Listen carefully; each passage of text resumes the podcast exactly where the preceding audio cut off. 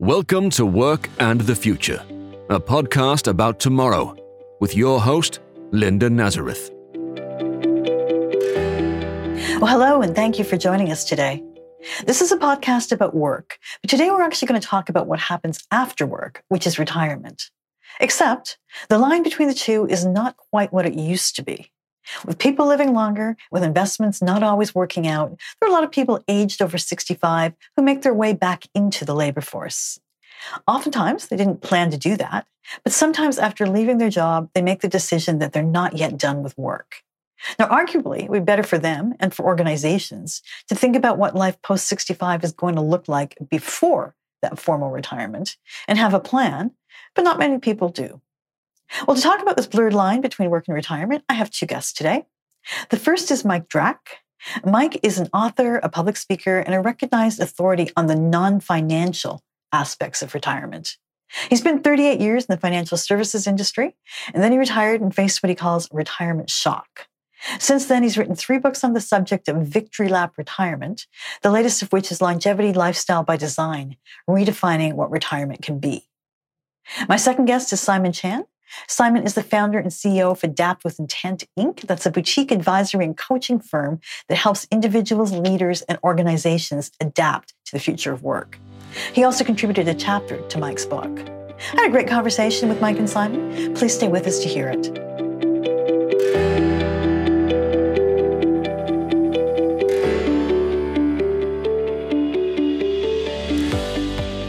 Well, has the line between retirement and work been forever blurred? To talk about that, I'm joined by Mike Drak. He's the author of Longevity Lifestyle by Design, Redefining What Retirement Can Be, and Simon Chan, who contributed a chapter to the book. Thank you both for being here. Our pleasure, Linda. Thank you, Linda, for having us. Well, I uh, put some description as to who you are earlier on, but I'd still like to hear from both of you. Tell me a little bit about your backgrounds and how you ended up covering retirement. I'll start with Mike. Uh, well, I, it's embarrassed, but uh, to say, but uh, I was pushed out of my banking job after 38 years in the industry, uh, and I struggled for the longest time with uh, retirement transition, and I suffered from retirement shock. Although I, I, never could believe that would happen to me because I wanted to leave the job anyways. The stress was getting to me. And when I received her severance check, I felt like I had hit the lottery until that next Monday hit. And then all of a sudden, all these these challenges started hitting me. I missed the phone ringing and getting emails and talking to people. And my wife was still working, so I was all alone. I was just miserable for a longest time. And then you started writing about. We started transitioning and then writing about it. it the, the, writing was it was almost like it was uh, therapeutic. I was trying to figure things out. Problem I encountered was I went out and I, I got my hands on every retirement book I could, but none of them could answer the question that I was looking for like, what exactly do you do in retirement? And why was I feeling that way? They all, they only dealt with the money aspect about retirement. And that's why we felt this need. And we felt, uh, you know, the message was important to get out to people so we could help them so they can avoid ending up in retirement hell like I did. Simon, how did you end up doing this? So I, traveled a little bit of a different journey, but somewhat, you know, interestingly related. So I spent the first uh, probably about 20 years of my career in financial services, working um, in both insurance and banking. Uh, I led uh, the product area for uh, one of the larger insurers, the group retirement um, area. So I spent a lot of time on the subject of retirement. Uh, talked to a lot of uh, plan members or employees around um, their plans for retirement. But similar to what Mike said, was we spent a lot of time talking about the number side of things. And so, in my own personal journey, I got to the point uh, in my career, from a corporate perspective, that I wanted something a little bit different. And so, I decided to leave the corporate environment and moved into uh, a not for profit um, who supported the tech sector. And I thought, oh, this will be something completely different. And what I started to spend some time uh, on there was uh, the topic of talent attraction uh, and the future of work. And one of the areas around the future of work that seemed to be shifting was people's preferences, not just people's preferences, you know, early in their career who are often associated with tech workers, but just starting to study around people's preferences around what they do in their second act. And it was during that uh, time that I actually met, met uh, uh, Mike. I read his first book, uh, Victory Lap Retirement. I really liked the idea of the fact that it wasn't um, he positioned it as not a hard stop retirement mm-hmm. but really as almost a, a starting point um, for what's uh, in the next chapter so uh, you know i reached out to mike uh, mike and i have actually known each other for about uh, five or six years now uh, and we've often talked about this topic of um, the non-financial side of retirement and the piece that's missing and so i've since uh, decided to follow that passion and and started to work with mike on this book uh, around uh, longevity lifestyle by design uh, that we just released. And what we've done is, I think it's kind of interesting. We've taken the notion of retirement, but we've kind of put a bit of a, what I'll call a tech lens on it, that human centered design approach to say, you know, the second half of your life is a pretty complex topic. Uh, and so, how do you take a human centered design to a complicated topic, which is often what tech companies uh, do to design your next uh, uh, act. So yeah, so Mike and I are on this journey together now, talking to people and, and creating an awareness around uh, the fact that you need to consider the non-financial side of retirement, and also the fact that it really retirement as we know it has fundamentally changed.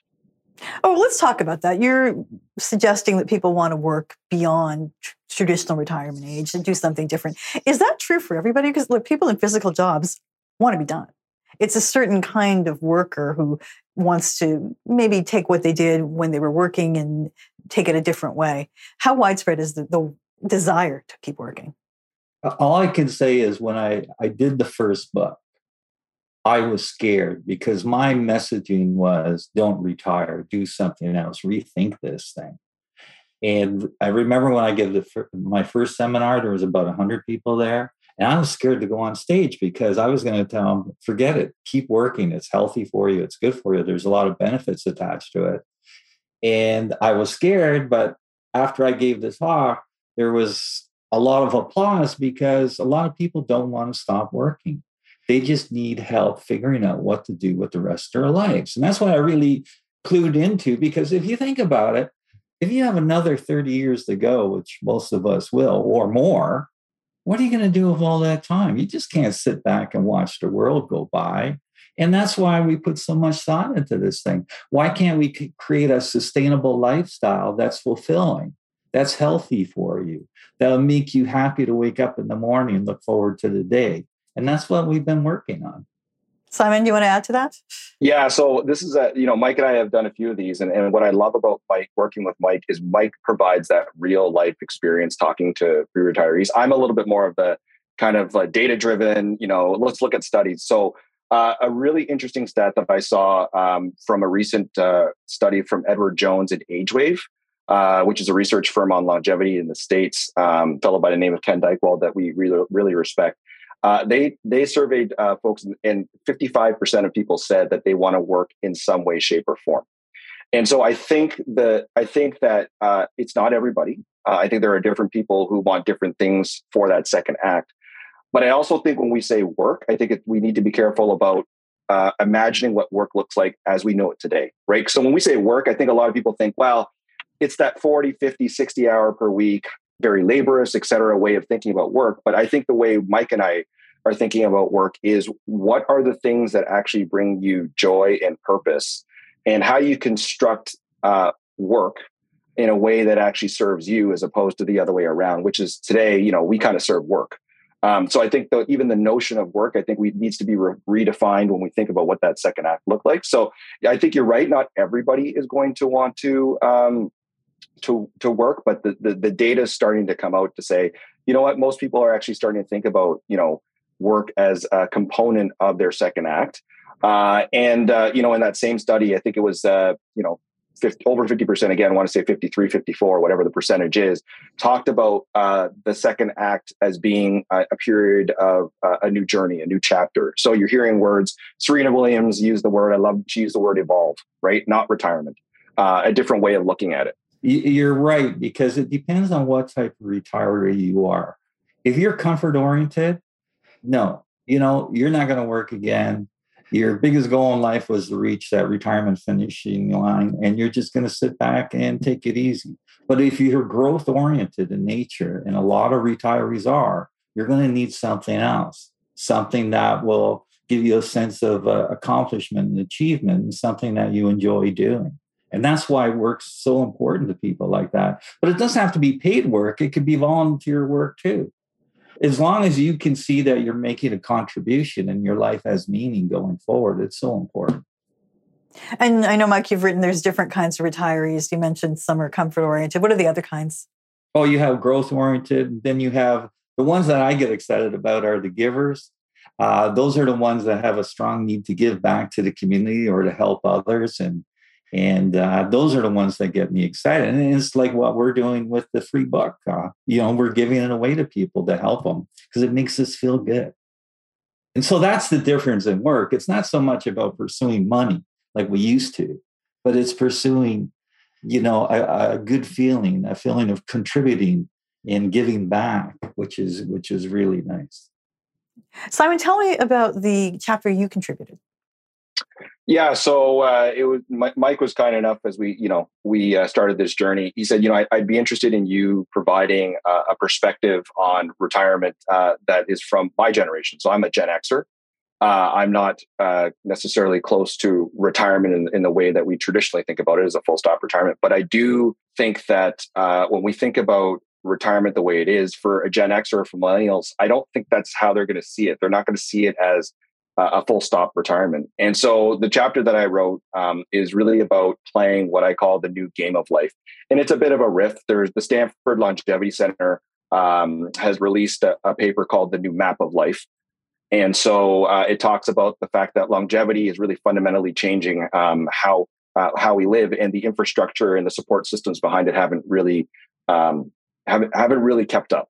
And so my chapter is really thinking about, you know, that old game of life that we used to, I think we're the right, right vintage we probably may have played when we were kids. Mm-hmm. Um, it, it, you traveled a very linear path. Everybody kind of did the same things. You know, you got a job, you picked up your kids, uh, and then, you know, everybody retired at the same time.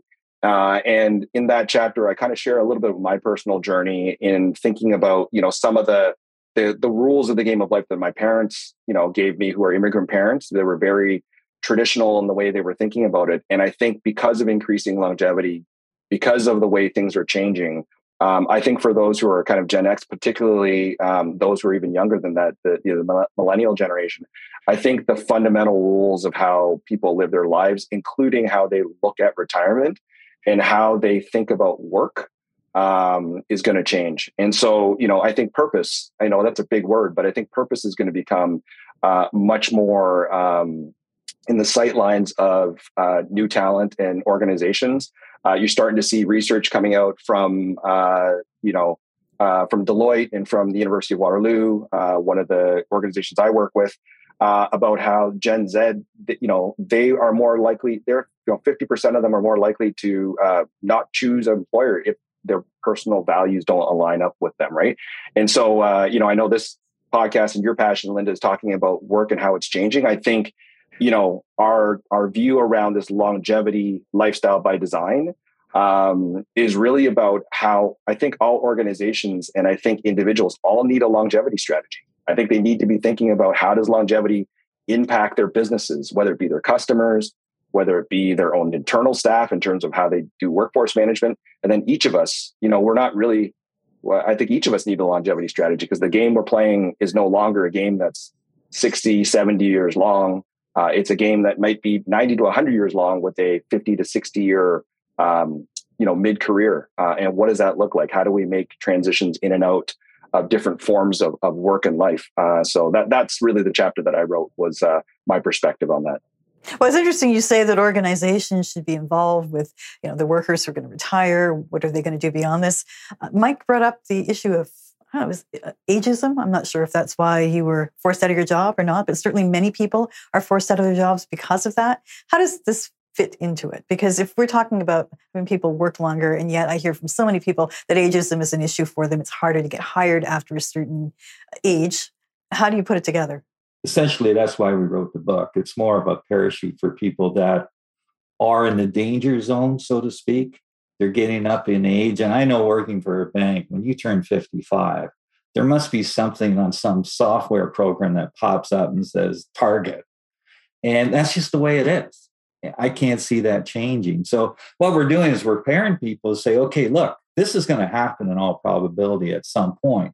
Be prepared for it and start putting things in place so you can step, use it as a stepping stone to something else, something better. And you know, we're encouraging people look for for other work to do. You don't have to do the same work or even create your own business which could be a lot of fun. And we're seeing a lot of people do that these uh, days and they're being very successful at it because they're experienced. They know what works and what doesn't. But they need to have the confidence and the courage to do that because a lot of them feel you know vulnerable or they don't feel like they're good enough or they're too old to do something like that. And that's what we're trying to do is change that mindset get them to feel positive about things, have a positive attitude, and show them what's possible. And that's why I love Simon's story so much, because instead of Stanford dealing with uh, theory, he's actually living. And we can see what he's doing every day, and it's working. And that's what I like. Yeah, so Linda, I think I think the discussion around ageism, I think is you know I think that's that is certainly you know part of some of the challenges. Uh, I do think that there's going to be some external pressures uh, for uh, organizations to think about you know uh, hidden talent pools or, or, workforce. You know, you know this as an economist. You know, right now, uh, you know we're in a very tight labor market. You know, depending on what happens in the next little while, who knows? You know how that will loosen up. But at the end of the day, I do feel like there's an opportunity for people who are considering a second act, who, where work is part of it. There's a benefit to HR folks to really be thinking creatively about their workforce uh, composition. And you know, I'll give you a really quick example. Uh, so, a friend of mine uh, was a former um, SVP at a at a bank out west. Uh, I met him because uh, him and I were, were doing some uh, coaching together, executive coaching together. His story was he retired uh, on his own volition um, a few years ago, uh, and they offered him a, a, a retiree benefit, a one-time benefit for him to do whatever he wanted with to to help with the transition. And so he's a numbers-oriented guy. He didn't really know what to do with it, and so he decided to just hire an advisor to give him a second opinion. Fast forward to today, he does some executive coaching, and interestingly enough, he did coaching for the organization that he was working for previously. But it was all organic. It was people who reached out to him independently to uh, do executive coaching. So when him and I talk, talked about some of the work that Mike and I were doing, he said, you know what? Like it would have been amazing if I would have been able to go through some sort of program before I left that particular bank that helped me understand that maybe coaching is an area that I would have liked to get into. And wouldn't it have been nice if I was open to have that conversation with the HR person at the at that bank um, to actually set up a, a glide path for him to actually enter into this coaching space versus it happening organically and for him to, you know, not really fumble, but to a degree fumble through the next year and a half for him to discover that's what he wanted to do. Think of the employer brand opportunity. Um, think of the um, opportunity to retain knowledge and expertise. So again, I think companies uh, and HR folks that I talk to, uh, you know, uh, all the uh, regularly talk about they can't find talent, and so I think if we're all going after the same talent using the exact same talent playbook, we know what the end result's going to be. Everyone's going to do the same thing, and we're going to just drive up prices uh, and and uh, and and uh, on and and look at the same people. And so, how do we look at talent a little bit differently? I think um, folks who have more experience, who are looking for something different uh, in their second act, is absolutely uh, a, a, market that we that could be tapped into. And then I also think about the uh, the potential for intergenerational. Um, uh, mentoring, uh, et cetera. If I think about what I hear from my colleagues who are all, you know, uh, managers and leaders right now, they talk about not having enough time to spend with their teams. If you talk to new people coming into the workforce, what do they say? Well, you know, my leader doesn't spend any time mentoring. Well, wouldn't it be interesting to be able to leverage a group of people who ha- are potentially experienced leaders and have experience and wisdom that could share with the younger generation to supplement what leaders have? So again, I think ageism is a challenge, but I think you know there will be pressures on the workforce and on HR folks to think more creatively around how they construct um, their workforce to get the work done. Okay, so I'd like to see this creative thinking happening, but it's not really there yet, right? People are very rigid, not just the companies, but also the individuals, because oftentimes they need the money. They're looking for another full time job. But given that we're moving to something of a gig economy, maybe fewer hours, maybe more contracts, I would think there'd be a good fit here.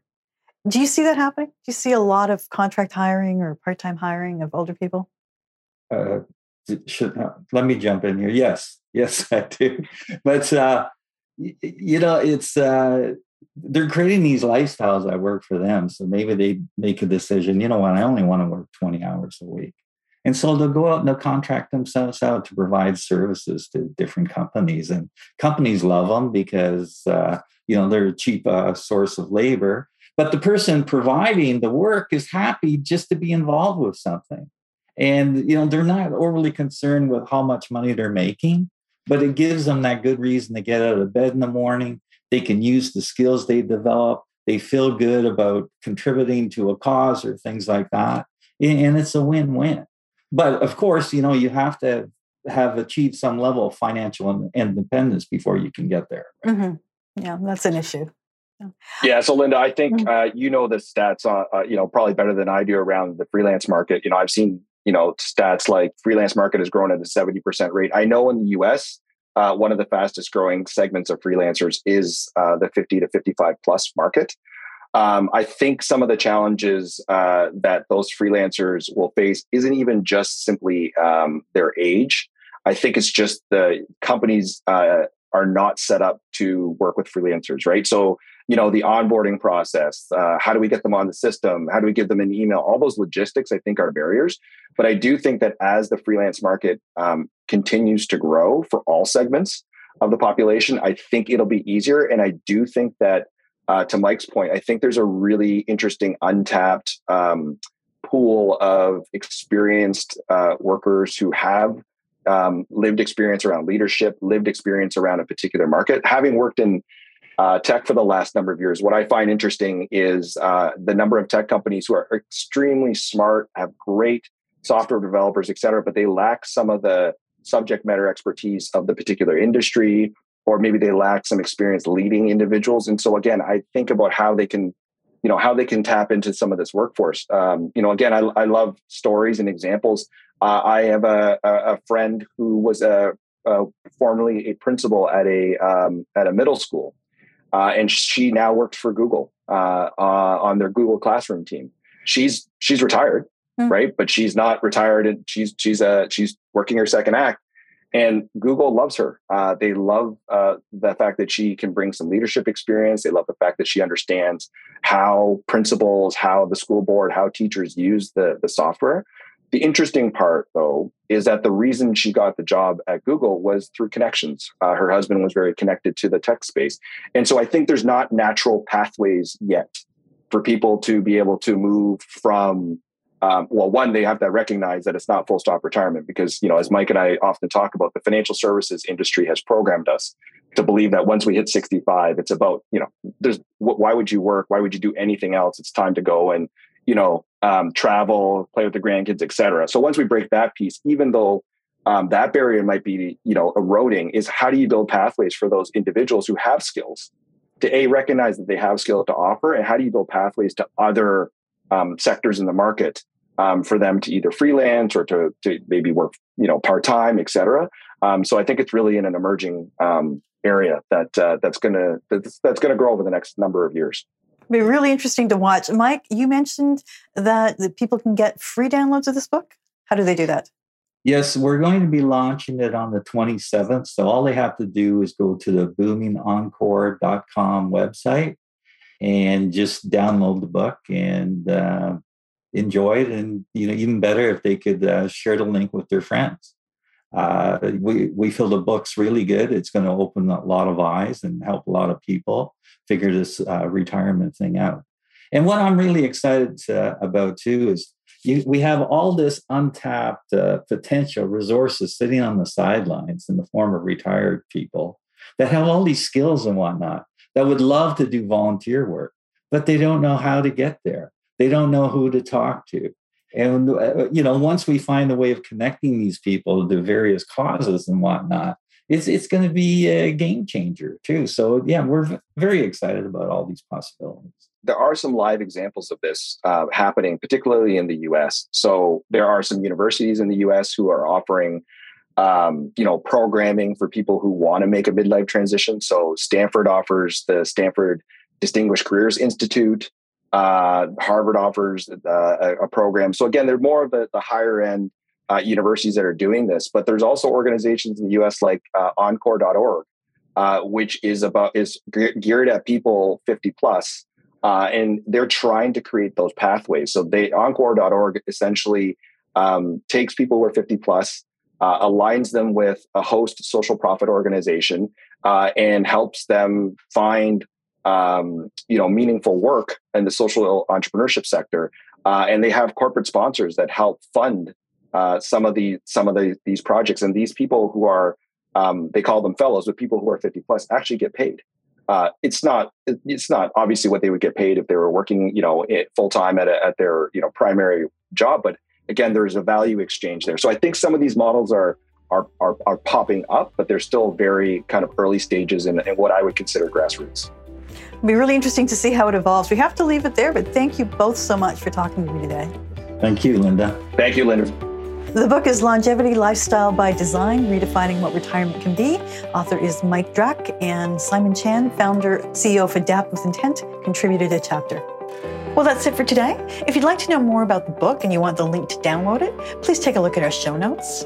If you want to connect with me, I'm on Twitter at, at RelentlessEco. Now, if you did enjoy this episode about work and retirement and the issues going forward, please take a moment and leave a rating or a review wherever you get your podcasts. That will really help people find us and that will help us continue these discussions. Thank you so much for listening. And thanks as always to Stokely Audio for audio production. To learn more about work and the future and to see show notes, go to the workandthefuturepodcast.com. You can also contact us at comments at theworkandthefuturepodcast.com. The Work and the Future podcast with Linda Nazareth is a relentless economics production.